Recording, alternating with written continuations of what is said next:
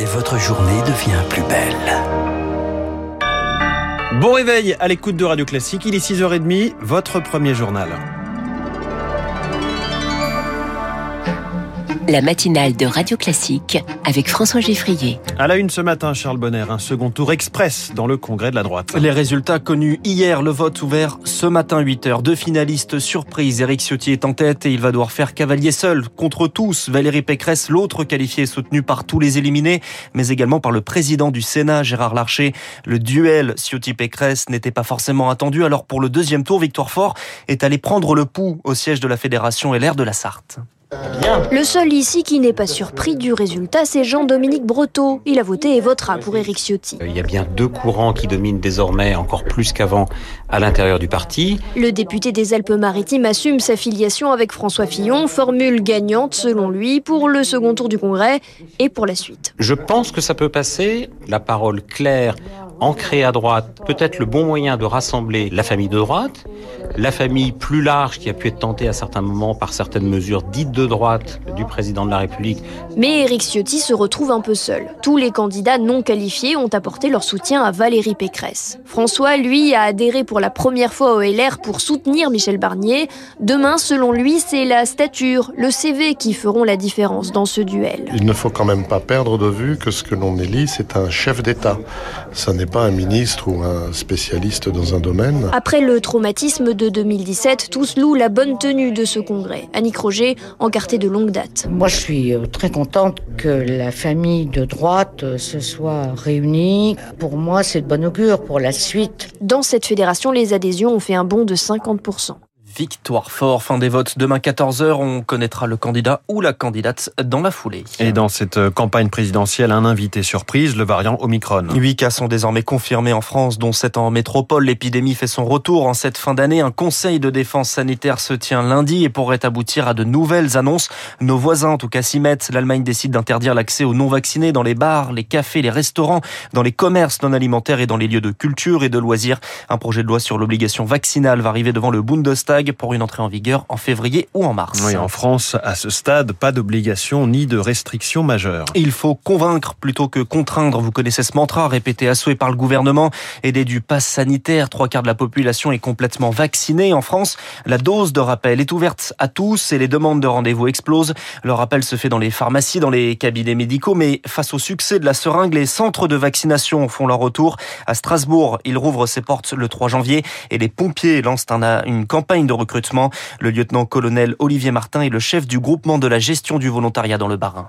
En tant que citoyen, on se rend compte d'urgence de la situation. C'est d'autant plus urgent et important de frapper de manière forte, puisque là, on va calibrer notre centre sur les 2000 vaccinations par jour, donc la capacité maximale du centre, qui demande une réelle logistique, un réel encadrement. Et pour ce faire, on a besoin de 73 personnels. La petite contrainte, c'est bien sûr de continuer à assurer la distribution des secours. Donc, pour ne pas gréver le potentiel opérationnel, l'objectif est d'injecter une quarantaine de sapeurs-pompiers volontaires saisonniers qui devraient pouvoir répondre aux besoins pressants de cette dose de rappel.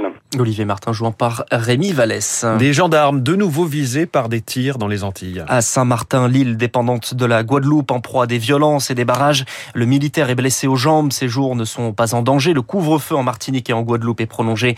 Frappé par la 5e vague des évacuations sanitaires de Martinique vers la métropole sont prévues dans les prochains jours. Il s'était fait connaître pendant le premier confinement. Didier Raoult fixé sur son sort. La chambre disciplinaire de l'ordre des médecins lui reproche d'avoir fait la promotion de l'hydroxychloroquine sans données scientifiques établies. La décision est rendue aujourd'hui à Bordeaux. Le professeur marseillais risque jusqu'à une radiation. 3 mois au gouvernement et puis s'en va. L'éphémère haut-commissaire en retraite, Jean-Paul Delevoye, avait démissionné fin 2019. En cause, plusieurs mandats non déclarés à la Haute Autorité pour la transparence de la vie publique. Jean-Paul Delevoye est copé hier de 4 mois de prison avec sursis et 15 000 € d'amende. Une peine qui ne sera pas inscrite à son casier judiciaire. Non, c'est non. La majorité à l'Assemblée nationale refuse une nouvelle fois l'individualisation de l'allocation adulte handicapé. C'est le 3e refus de ce texte réclamé par les oppositions et qui prévoit un versement de l'AAH, c'est son acronyme, sans prise en compte des revenus du conjoint. La majorité dénonce une manœuvre politique. La 35e édition du Téléthon s'ouvre aujourd'hui. Retour des mobilisations sur le terrain avec l'objectif de dépasser les 77 millions d'euros récoltés l'an passé. Un Téléthon pour financer la recherche sur la maladie, pour sauver, mais surtout pour changer des vies, Antoine Cavallero.